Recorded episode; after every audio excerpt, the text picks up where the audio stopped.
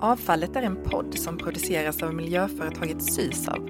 En lite smånördig miljöpodd för dig som gillar sopor. Eller ja, hur sopor hänger ihop med konsumtion, miljö och klimat och så. Avfallet, en riktigt sopig podd helt enkelt. Polypropen, polystyren, polymetylmetakrylat, polyamid, polyvinylklorid, polykarbonat. Hallå, vad håller du på med? Jag läser en massa olika sorters plaster. Det är Ah. det vi ska prata om idag. Just det. Plast är ju ett eh, fantastiskt material på många sätt. Det är plast runt omkring oss och det, ju, det finns ju så mycket fantastiskt man kan göra med plast. Ja. Men, Men det finns problem med plast, ja. Det pratas mycket om problemen i alla fall. De tänkte vi ta upp i det här programmet. ja, det ska vi göra. Och vi ska inte göra det själva heller. Vi kommer ha gäster. Vilka då? Anna Fråne från IVL och jag pratar med Olof Nyström från Packbridge. De har lite olika sätt att se på plasten. Ja, och en del gemensamt också. Mm. Det är väl de- därför det är så spännande med plast. För att man kan se både positivt och negativt på nästan alla kvaliteter som du har. Jag tänkte att vi skulle reda ut lite så här, göra en liten skojig plus och minuslista. Det är någonting jag brukar göra när jag tycker att jag har svårt att bestämma mig. Vad ska jag göra? Ska, jag, ska vi flytta? Ska, jag, ska vi åka hit eller dit på semester? Då brukar jag rada upp fördelar och nackdelar med någonting. Mm, vad Plus- nördigt. en klass, klassisk plus och minuslista. Ska vi köra den på plats tänker jag? Du får vara minus, så nu tänk snabbt nu allt som, du, som är behäftat, problem som vi har med plasten, så kör jag lite plusgrejer, bra grejer med den. Eh, är du beredd? Eh, ja, Eh, alltså det är ju väldigt formbart, alltså vilken variation. Man kan ju använda plasten till massa grejer. Ja, ett stort problem kopplat till plaståtervinning idag är faktiskt variationen av alla olika plaster. Olika sorters plast går liksom inte att blanda ihop i en stor slags plaståtervinning. Aha, så det är där du satt och rabblade alla de här olika varianterna som gör att det blir svårt att återvinna? Okej, ja det var ett minus. Det är väldigt billigt, alltså det ju- kostar ju nästan ingenting. Nej, det är sant. Men till vilket pris är det billigt? Hade miljökostnaden varit integrerat i priset så hade det varit eh, rätt mycket dyrare. Ja, ja, men eh, plast brinner ju himla bra i våra ugnar när vi energiåtervinner avfall. Det är ju jättebra att det blir varma duschar och sånt. Det är sant. Men varför brinner det så bra? Det är ju faktiskt för att det är gjort av olja. Och förbränning utav plast innebär utsläpp av fossil koldioxid. Man kan räkna så här att ett ton förbränd plast ger upphov till tre ton fossil koldioxid som bidrar då till växthuseffekten. Och en annan toppengrej med den det är att man kan liksom stoppa in lite grejer i plasten så brinner den inte så lätt längre. Och det kan vara jättebra när man ska ha den just till elektroniska grejer och sånt. Det du tänker på är nog eh, flamskyddsmedel som både är giftiga och svårnedbrytbara i miljön. Ah, är inte det bra? Okej. Ja, men det, det här tycker jag är ett jättebra exempel på just eh, hur plasten är ett fantastiskt material ifall den används rätt.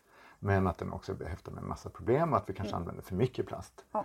Och eh, det var väl en liten bra inledning för att börja bena upp det här. Ska vi höra lite vad Anna Fråne på IVL har att säga om plast? Det tycker jag.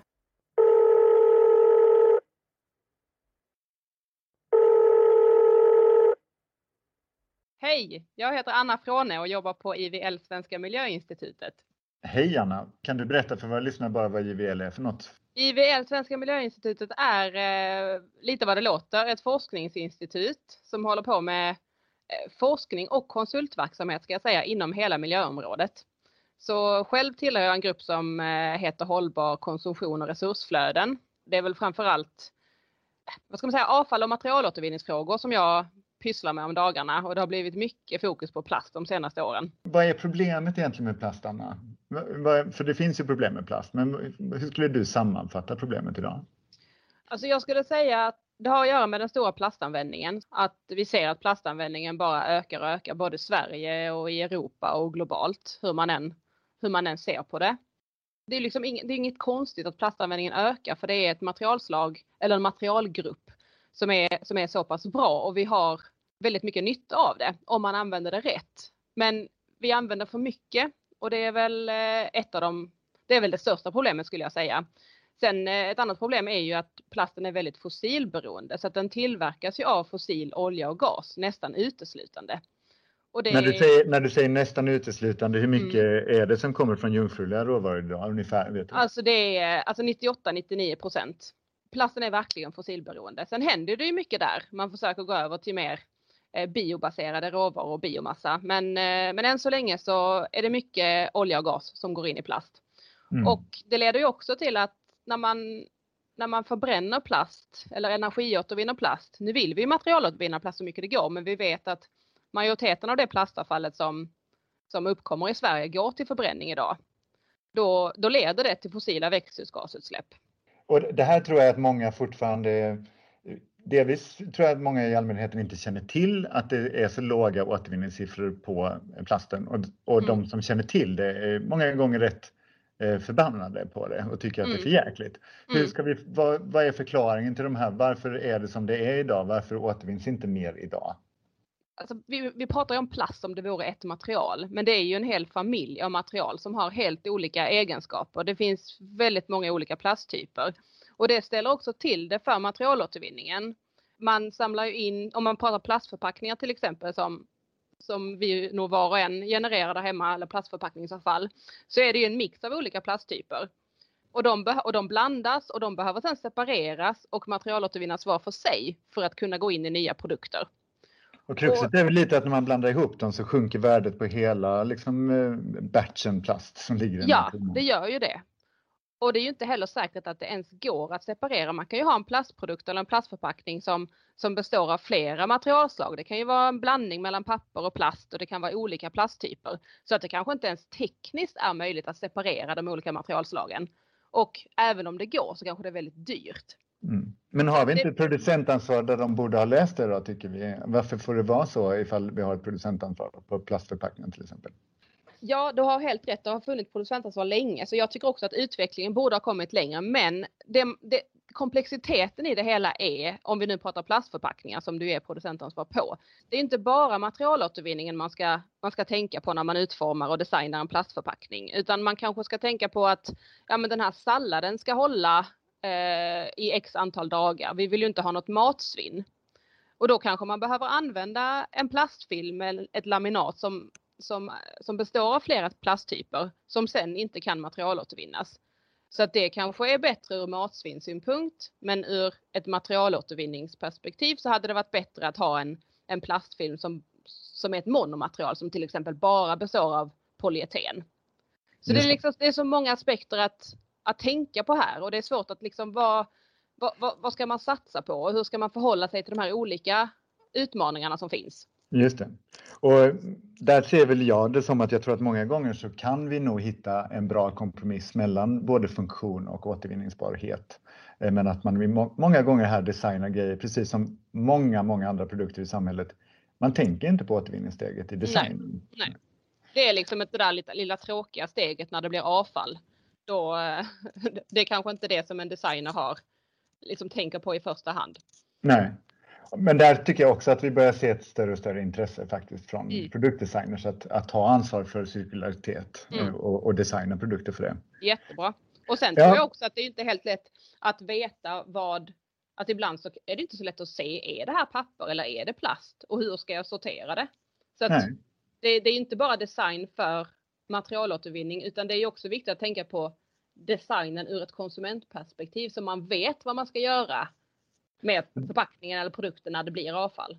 Vi behöver nog skärpa oss lite grann också. Eh, vi kan nog sortera mycket mer än vad vi gör, många av oss. Vad finns det mer för problem då med plasten? Eh, vi, vi brukar prata om läckaget av plast. Det som vi inte fångar upp eh, i avfallshanteringen, det, det läcker ut till samhället på olika sätt. Till exempel mm. nedskräpning.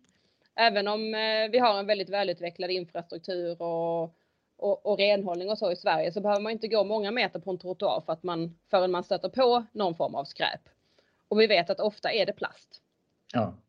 Eh, så att det, det, det liksom läcker eh, på olika sätt. Dels då i form av makroskräp som vi brukar säga, alltså makroplast och de här större plastskräpen. Mm. Och, och det är problematiskt för att vi vet att makroplast blir mikroplaster som det pratas så mycket om eh, när det ligger i naturen med tiden. Mm. Och, och, det säger sig självt liksom att ha att ha en massa plastpartiklar spridda i miljön på olika sätt. Det, det är inte någonting bra.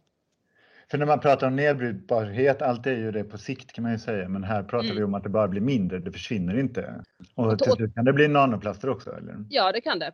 Och då har vi ett problem för de kan tränga igenom och är hudbarriärer och allt möjligt på oss. Ja, det, det pågår ju massor med forskning eh, kring just effekter av mikro och, och nanoplaster och även om vi inte, vi förstår inte effekterna till, full, till fullo än och vad liksom effekterna blir på, på ekosystemen i, i stort och på miljön i stort. Men vi kan ju konstatera att var man, var man än letar så hittar man mikroplaster. Mm. Eh, det kan vara, man har ju hittat mikroplaster i, eh, på Arktis. Så det är väl spritt i naturen om man säger så. Och vad finns det för annat slags läckage än nedskräpning utav plaster? Då? Vi har mikroplaster som så att säga släpps ut som mikroplaster. Eh, nu, nu finns det förbud nationellt och, och, det kommer också inom EU när det gäller till exempel mikroplaster i kosmetiska produkter och så. Men det, det finns ju en rad produkter, eh, färger, alltså olika typer av kemikalier som, mm. Eh, som innehåller små partiklar och som med tiden då på olika sätt kan läcka ut i naturen.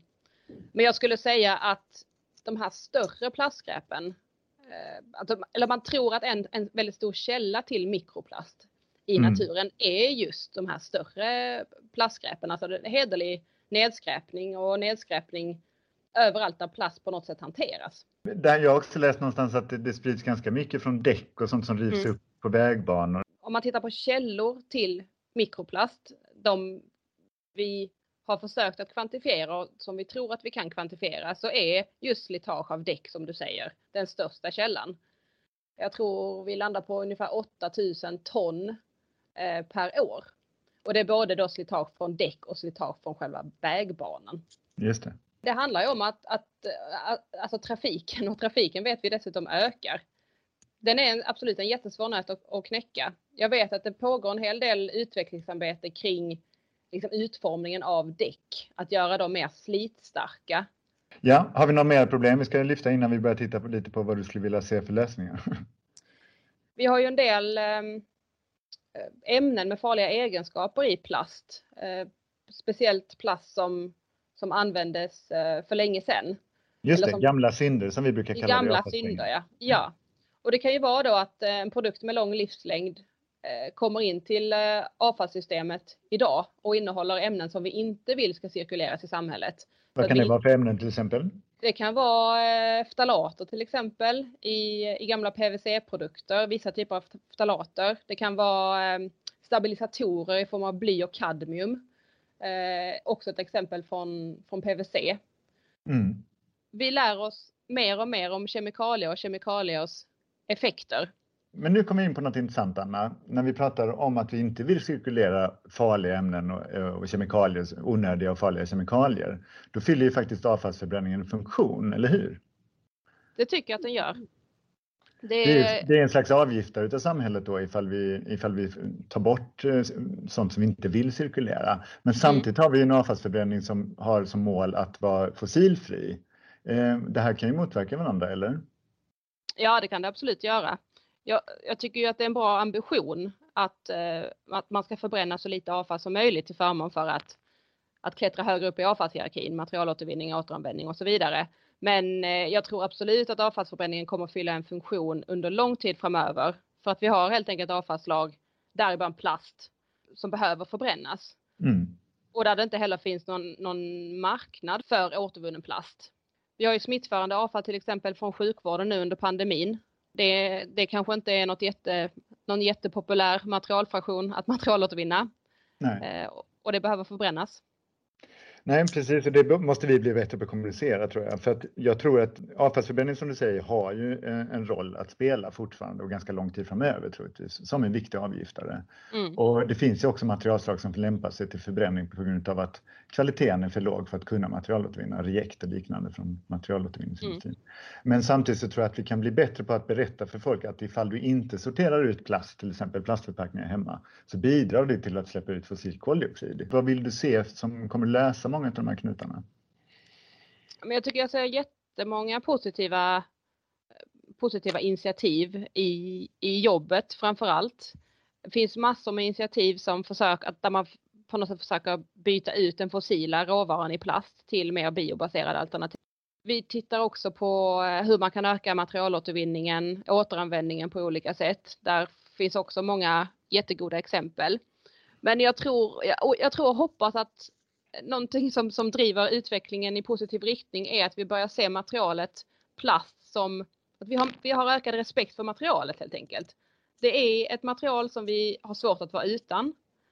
Eh, helt klart, vi sitter ju här och pratar med en telefon eller en dator som innehåller plast. Så att det, är, det är svårt att säga att man, att man är emot plast eh, i det här samhället. Men, men, att, men att inte slentrianmässigt använda plast, använda lite mindre, tänka sig för och använda plasten där den gör mest nytta. Där det är svårt att ersätta plasten med andra material. Ja, den nationella bokstavsutredningen som utrett hur Sverige ska införa EUs engångsplastdirektiv i svensk lagstiftning är nu klar. Och ett av förslagen i den här, i kort uttryckt, är ju att 2030 eh, så ska alla plastförpackningar innehålla minst 30% återvunnen plast. Vad tror du om det? Jag tror att det är ett bra initiativ. Just att använda återvunnen plast det är någonting som ligger mig varmt om hjärtat och någonting som jag tror att man verkligen behöver trycka på. För det har hittills tycker jag fokuserats mycket på att man ska samla in och man ska materialåtervinna eh, plastförpackningar och andra typer av plastprodukter. Men den återvunna plasten måste ju få en användare sen. Och, och den användningen tror jag man behöver man behöver premiera det på något sätt. Man behöver ge Stimulera den. Ja. ja, det tror jag. Eh, för då får man snurr på hela, på hela värdekedjan på något sätt. Och det är problematiskt i förpackningar som är i kontakt med livsmedel att använda återvunnen plast. Men det finns ju många andra typer av förpackningar. Precis, ja det är mycket, mycket plastgrejer som inte är livsmedel också. Ja, Eller ja. är det plast som är förpackningar för icke-livsmedel? Precis, och där tror jag vi kan använda mycket mer. Och det här är vi inne lite på när du säger att stimulera då att vi ska vara mer återvinning för att skapa den marknaden på det här sättet. Där har vi ju ett problem till egentligen med plasten som det ser ut idag, att den fossila källan är för billig, eller? Mm. Ja. Det blir ofta den enkla vägen att använda en nyproducerad fossilbaserad plast.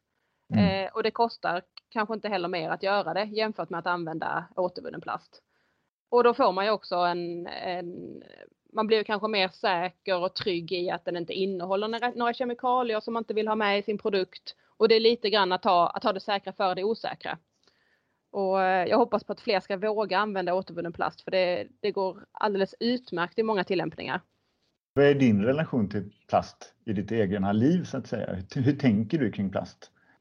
Mm, jag har nog någon slags eh, hatkärlek i min, i min relation till plast. Jag tycker, eh, som jag sagt innan, att det är, att det är, liksom ett, det är nästan oumbärligt. Alltså vi behöver plast till så mycket som vi tar för givet. Så att på något sätt eh, vara utan plast, det, det tror jag inte på. Men just att försöka minska sin användning och minska sin konsumtion generellt, det är inte bara, bara när det gäller plast utan utan material överhuvudtaget. Eh, det försöker jag tänka på. Just den här slentrianmässiga användningen som, eh, som man lätt faller dit på. Jag tycker det ofta blir i debatten när det gäller plast så blir det lite svart eller vitt. Att man antingen väldigt för plast och plastens användning eller så är man helt emot plast. Men jag tycker det, det behöver bli lite mer nyanserat ofta. Så att, debatten eh, behöver nyanseras? Ja, det, det tycker jag. Det har blivit mycket bättre men men vi, det, det, är ofta lite stuprör fortfarande, är min okay. känsla. Så det här med att göra en podd om plast och berätta lite om de olika perspektiven, det är helt enkelt en bra grej tycker du? Jättebra ja. tycker jag. Men du Anna, stort tack för att du ville vara med. Tack så mycket för att jag fick jag vara med.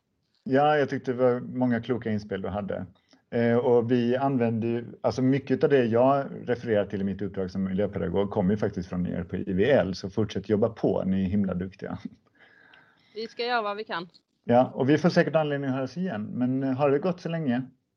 Tack detsamma. Hej då. Hej hej. Du, jag tänkte på det här som Anna pratade om, om mikroplast och nanoplast, att det hittar man överallt idag. Ja. Och jag, för några år sedan så eh, läste jag en artikel eh, om just att man hade hittat mikroplast i typ all salt som säljs nu, alltså havssalt liksom, det vi använder i mat. Okay. för att det finns så mycket i haven? Ja, precis. Så då hade de hittat det i, i typ alla förpackningar som de letar, förutom i Himalayasalt. Och då blev jag som jag kan bli sådär bara, nu måste jag bara köpa Himalayasalt. vilket, vilket jag också har gjort. Det är sånt här rosa, väldigt fint, dyrt jävla salt är det också. Um, Och så nu för ett tag sedan så sa min sambo, du kan vi inte köpa flingsalt någon gång? så nu har jag faktiskt köpt flingsalt. Men efter det här så kommer jag nog kanske gå tillbaka till att bara handla Himalaya. Ja, och passa på medan du kan göra det. Därför jag läste väl också för några tag sedan om hur skräpigt det har blivit i Himalaya nu när alla springer upp och ner för de där bergen. Ja. Eh, ja, ja. Jag tänker att den som kanske inte är så insatt i plastfrågan reagerar nog över den att, så låga återvinningssiffran. Alltså, Anna nämnde ju att utav allting som tillverkas så kommer ju fortfarande 98-99 procent från fossil källa. Liksom, Mm. Jag tror att vi har en alltför hög tro på att saker och ting faktiskt cirkulerar. Cirkularitet är fortfarande ett undantag i vårt samhälle. Och vi läser rätt mycket om eh, återvinning och återvinning av plast och man ska sortera ut. Så jag tror att det lurar oss lite av att det är mer som återvinns kanske också. Verkligen. Innan vi går vidare i den här podden så vill jag köra den här pepp och depp-grejen vi gör. Du vet, pepp och depp, pepp och depp. När vi eh, tar någonting som vi har hört eller läst som ger oss energi, då är det pepp. Ja. Och sen så ibland så kanske det inte är så himla kul läsning. Då blir det depp. Ja, Men eh, jag tänkte börja med en pepp Mm. den här gången. Och peppnyheten tycker jag är, är som jag, jag kände verkligen, yay, jätteglad när jag först läste det. Och det var från eh, den senaste ungdomsbarometern. Där nu unga män, killar ålder 16 till 35 räknar de in unga eh, i den här undersökningen. Nu visar lika stort intresse för hållbarhetsfrågor som kvinnor och, tjejer. Woo, välkomna! Precis. Och då infall, inföll sig precis direkt efter också min deppkänsla. Varför blir jag glad för det här? Alltså är det inte jobbigt att jag ska behöva bli glad för något så självklart att även män ska vara intresserade av hållbarhetsfrågor i dagens samhälle och Jo. den värld vi lever i. och att man blir väldigt glad för det också. Ja, men Äntligen är ni ikapp killar! Vill säga, gud, man ska inte behöva bli glad för det. Det eh, men det är ju faktiskt så att när vi tittar till att kvinnor är ju mer villiga att förändra sin livsstil för att bekämpa klimatförändringar än män. Alltså det är en tydlig skillnad. Det visar ju bland annat Europeiska investeringsbankens senaste klimatundersökning. 80 procent av alla kvinnor tänker äta mindre kött. Motsvarande siffra för männen är bara 65 procent. Mm. Och så vidare och så vidare. Och männen är faktiskt de som släpper ut mest koldioxidekvivalenter genom sin livsstil. Mm. Framförallt på transportsidan som är dubbelt så hög som kvinnors eh, utsläpp. Mm. Eh, så bra naturligtvis. Det är pepp att unga män nu verkar eh, vara, hoppat på tåget. Trist att de hoppade på tåget efter och att eh, inte alla har gjort det än. Nej. Eh, men ja, det var lite pepp och depp på, Pepp och depp på samma nyhet. Ja. Eh, men ja, jag, jag, nu, det, jag tänker titta på det positivt. Jag, jag tycker att saker och ting blir bättre när det handlar om medvetenhet. Och det Mm. visar ju den här undersökningen också. Mm. Men det här med maskulinitetsnormer kopplat till hållbarhet, det kommer vi nog få anledning att återkomma till. För sånt tycker jag är så spännande. Ja, det tycker jag också. Varför ni inte är lika bra som vi. Ja, så kan man säga det. Attans. Men du, nu tycker jag att vi går vidare och lyssnar på den intervju du gjorde med Olof alldeles nyss. Ja, Olof Nyström från Packbridge. Han kan precis som Anna väldigt mycket om plast. Så det ska vi lyssna på. Spännande.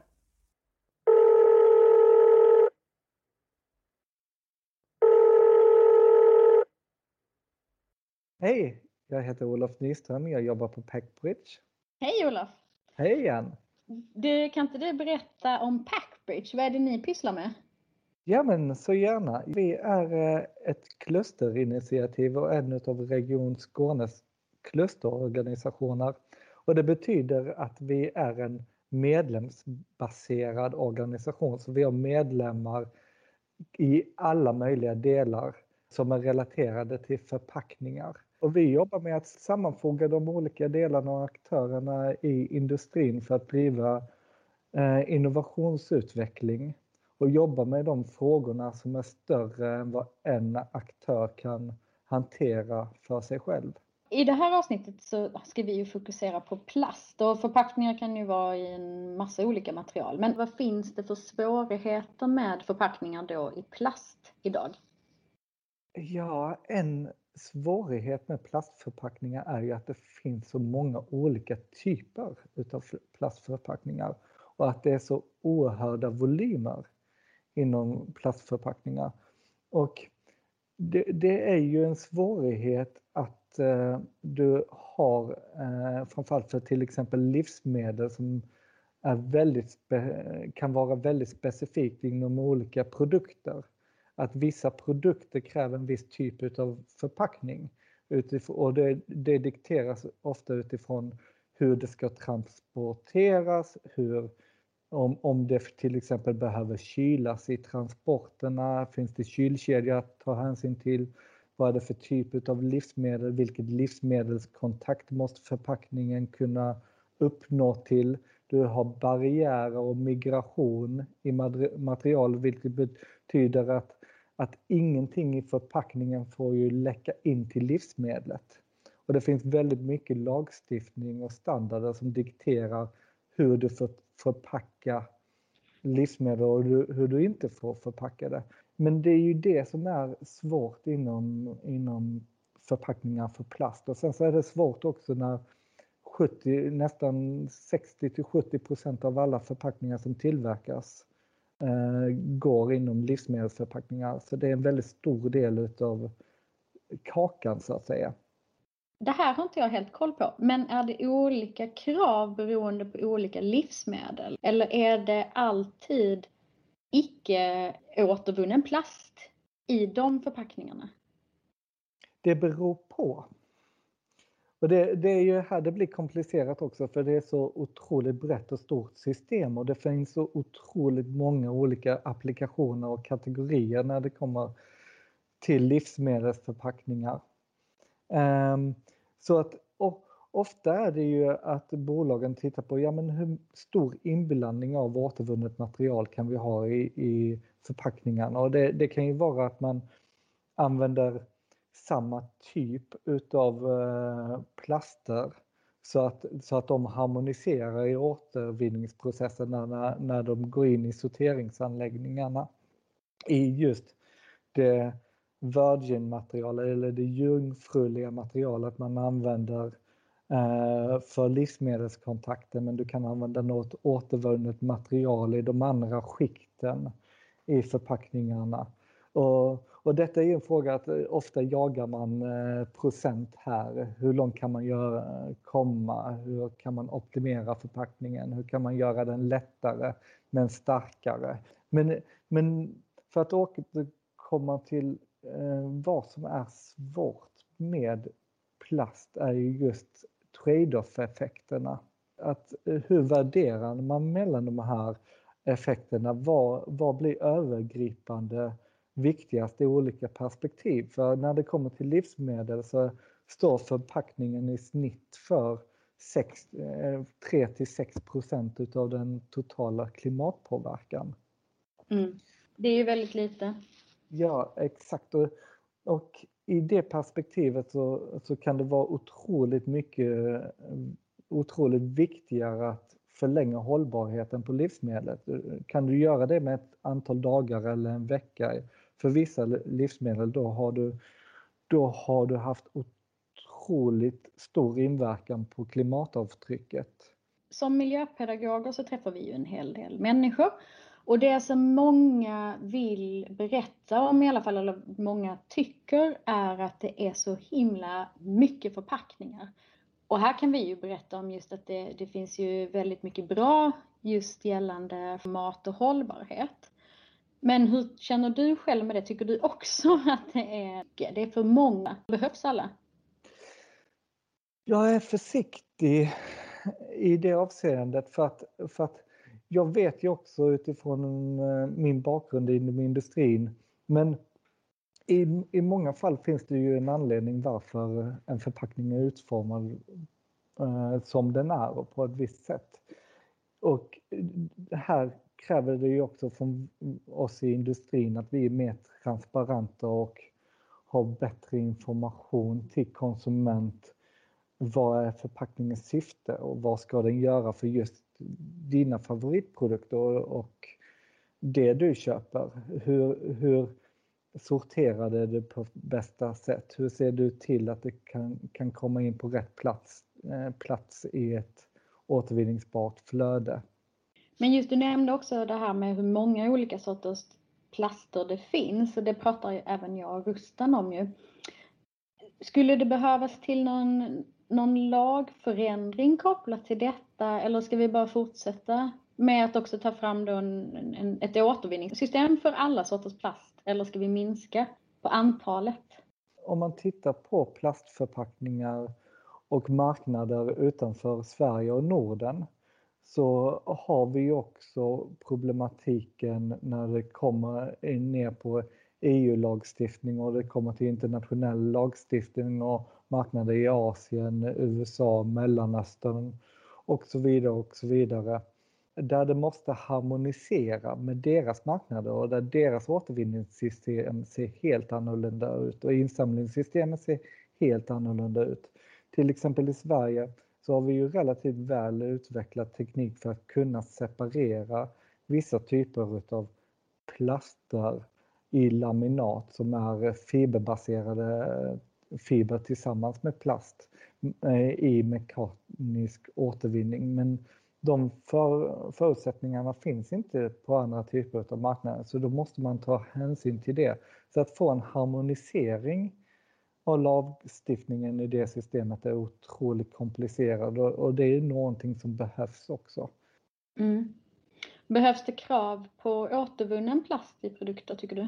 I, I ett perspektiv så är det ju väldigt bra med tanke på att eh, det kan driva på utvecklingen inom industrin och driva på utvecklingen att få mer återvunnet material tillbaka i förpackningar. Här är det ju svårt. Och här behöver man vara för, försiktig när det kommer till livsmedelsförpackningar utifrån eh, livsmedelskontakten. Och det är ju det som gör det svårt med återvunnet material när det kommer till livsmedelskontakt och plast. För att i nuläget så är det ju bara jungfrulig råvara som är godkänd för livsmedelskontakt och sen så kan det säkert komma att förändras framöver. Men det, det har också att göra med att det finns mycket att önska i, i infrastruktur till att kunna tvätta plast. Och få det tillräckligt rent att kunna tvätta i högre temperaturer upp mot en 60 till 80 grader för att kunna få bort mycket, mycket kontamineringar och restprodukter i plasterna så att du får högre kvalitet på det materialet som kommer ut. Eh, så att här gäller det att man försöker hitta lågt hängande frukter genom att diskutera mellan de olika aktörerna. Du nämnde lågt hängande frukter. Vilka är de? Det finns många men några som jag kan ta upp som jag själv tycker är väldigt intressanta är ju pant. Eh, vi har ju väldigt väl verifierat pantsystem via Returpack och, och eh, PET-flaskorna och alla läskflaskor och juiceflaskor och så vidare som vi har i det systemet som funkar väldigt väl.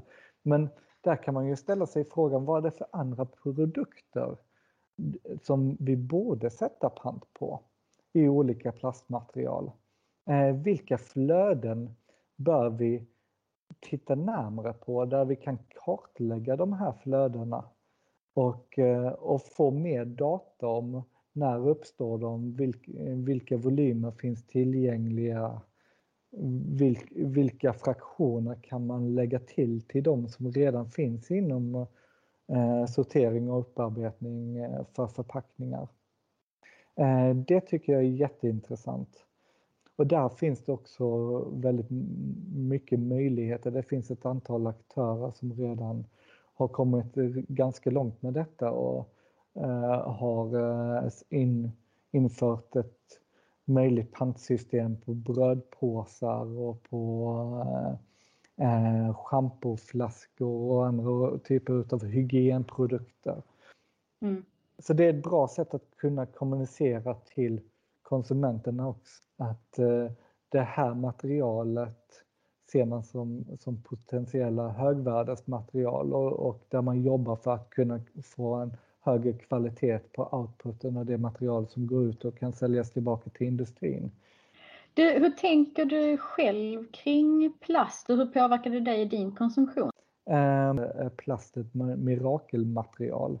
Eh, framförallt i dess förmåga att kunna skydda produkter och kunna skydda livsmedel till exempel och läkemedel. Och, skydda människor i vården också. Skydda, skydda människor, kunna skapa bättre för, förutsättningar för säkerhet och hygien under coronapandemin. Sen så plast på fel ställe är ju, är ju inte önskvärt och ett stort problem. Alltså, eh, där, där har vi perspektiv att en av plastens främsta styrkor som material är deras främsta svagheter när den hamnar på fel ställe.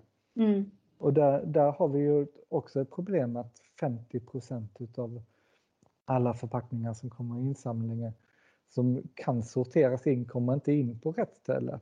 Och det är ju någonting vi måste jobba med just med insamlingssystemet också.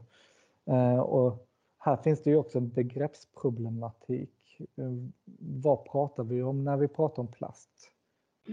Vad innebär det? Vad innebär bioplast? Vad innebär bionedbrytbar plast? Vad innebär olika typer av fossila plaster och jungfruligt material och mm. så vidare. Nedbrytbar plast vill vi ju inte heller ha den ute i naturen. Exakt, exakt. Och då är det också bionedbrytbar plast. Ja, men under vilka förutsättningar? Ja. Precis. Det, det, är inte bionedbrytbart när det hamnar i havsmiljö på ett antal hundra meters djup där det inte finns rätt mikrobisk biokultur eller solljus för att kunna bryta ner plasten på rätt sätt.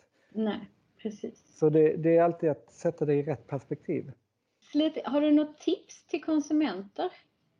Mitt främsta tips till konsumenter är att se på plastförpackningar som en möjliggörare och en resurs. Försök se på plastförpackningar som att det är ett material som har ett värde och ett eftermarknadsvärde. Att, det, att när man har nyttjat förpackningen då är det inte bara skräp.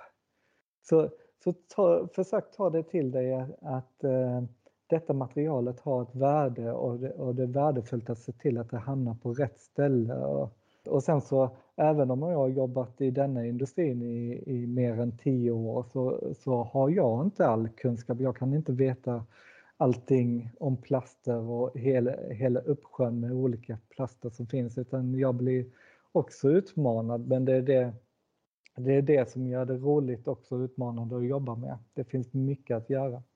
Mm. Ja, men, jättespännande att få höra ifrån dig Olof. Hoppas du tyckte det var roligt att vara med i podden. Ja men tack så mycket, det var jättekul. Hej då Olof! Hej då! Jättebra intervju med Olof tycker jag. Han, eh, han kan mycket. Ja. Det är också kul att han, det märks ju lite på när han uttrycker sig att han är diplomatisk ibland därför att han representerar många olika intressen inom plastkedjan. Precis. Men deras roll att, att liksom sprida kunskap, se till att vi ökar förståelsen i hela kedjan tycker jag är oerhört viktig. Mm. Det är också kul att Sysa var ett av de absolut första återvinnings eller avfallsbolagen som, var, som gick med i Prackbridge. Eh, vi ser ju verkligen att det är nödvändigt att vi också förstår eh, alla i den här kedjan för att Ja. vi ska få till mer cirkularitet och mer återvinning. Precis. Jag har ju också snackat med våran affärsutvecklare Stefan Paul Rygac inför den här eh, podden. För han jobbar ju med att se till att vi kan bidra till ökad återvinning också utav de plaster som kommer in till oss. Mm, för vi, där ska jag också säga det att många tror ju att vi tar hand om förpackningarna.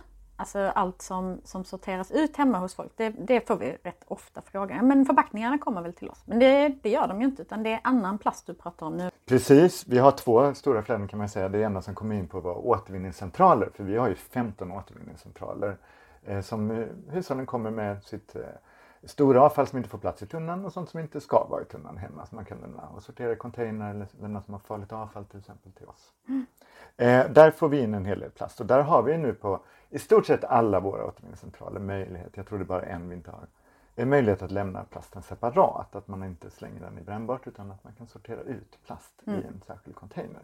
Och vet du vad? Vi fick faktiskt förra året 700 ton plast som gick till återvinning från våra återvinningscentraler. Det tycker jag är grymt. Det är skitcoolt. Ja. Säkert som du sa att det motsvarar väldigt mycket fossila koldioxidutsläpp som, Som- vi slapp. Ja.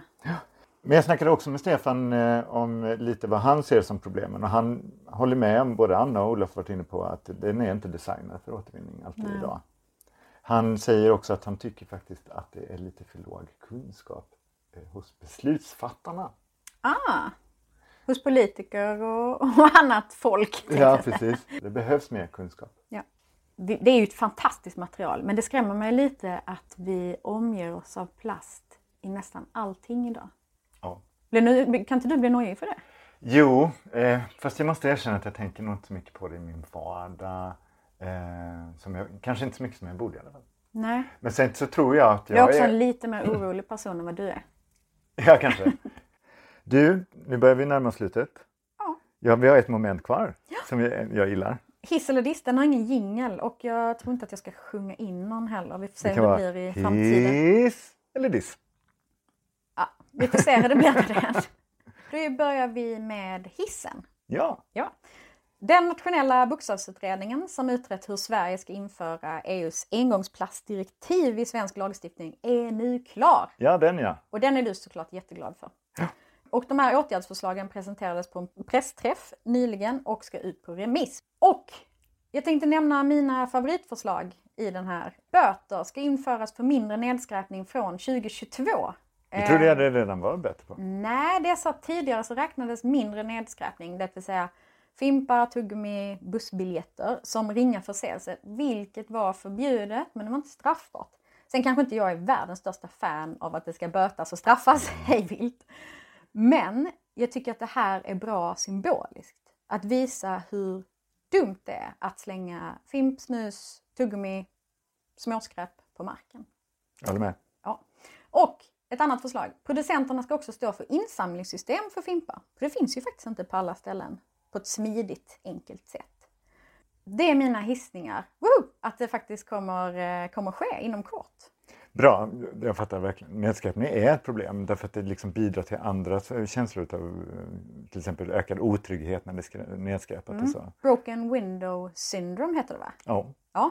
Och då min diss kopplat till detta, det är ju faktiskt att även om de flesta vuxna har det i sig att inte slänga skräp på marken så har ju fimpar länge sett som, men det är väl inte skräp? Ja, jag fimpar, jag fimpar bara. Och att man kanske också går och fimpar i en dagvattenbrunn, alltså sån här gatubrunn som finns lite överallt i stan. Det många inte vet är att en del av de här brunnarna leds faktiskt direkt ut till havet och står då för en rätt stor del av nedskräpningen i och med fimparna. Så hiss till att det kommer nya förslag som kan reglera detta och diss till folk som slänger skräp på marken och det är inte lite heller, det är miljarder fimpar som hamnar på marken varje år jag. Alltså det är helt sjukt. Precis. Bra hiss och diss tycker jag. Jag känner att det här med plast är så himla viktigt att vi fortsätter eh, bena ut och re- reda ut och försöka hitta en bra kompromiss och lösning mellan att rätt plast ska användas på rätt sätt kan man väl säga. Rätt plast på rätt plats. ja. Sista grejen som jag vill säga som Stefan sa, som jobbar på Sisal Mm. också. Han sa, det, han sa så här, det gäller att inte plasten hamnar i dåligt sällskap. Och det handlar ju också om att vi ska inte blanda ihop olika sorters plast för mycket heller. Vi måste Nej. hitta bättre, renare, cirkulära flöden på plast. Mm. Så plasten ska passa sig från att hamna i dåligt sällskap, tyckte jag var ett roligt uttryck. Jättebra sagt.